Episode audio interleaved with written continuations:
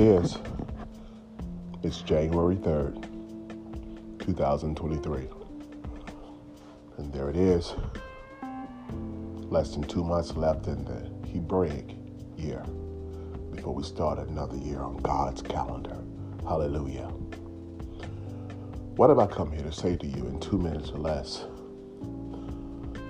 Mental preparation. Repeat after me. Mental preparation.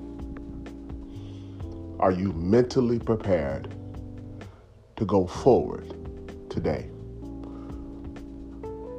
So, since we're asking the rhetorical question, we're going to give some answers that solidify whether or not you're mentally prepared right now. Mental, mental preparation has to deal with how far can you go before you get weary? How far can you go before you get tired? How far will you go before you start snapping on people? That's mental preparation. Are you prepared for the obstacles that are going to try to come against you today? Oh, yes, you're blessed and highly favored. But because you're blessed and highly favored, obstacles, vicissitudes, troubles, unforeseen things are going to visit you today.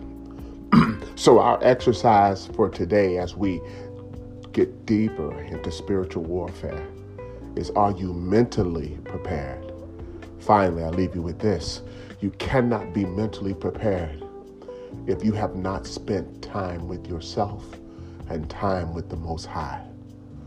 If you have not confessed your sins, and if you have not renewed your mind in your covenant with Christ, this day, upon you hearing my voice, there's no way you're mentally prepared to move forward in life right now. My name is Israel. I am the life coach.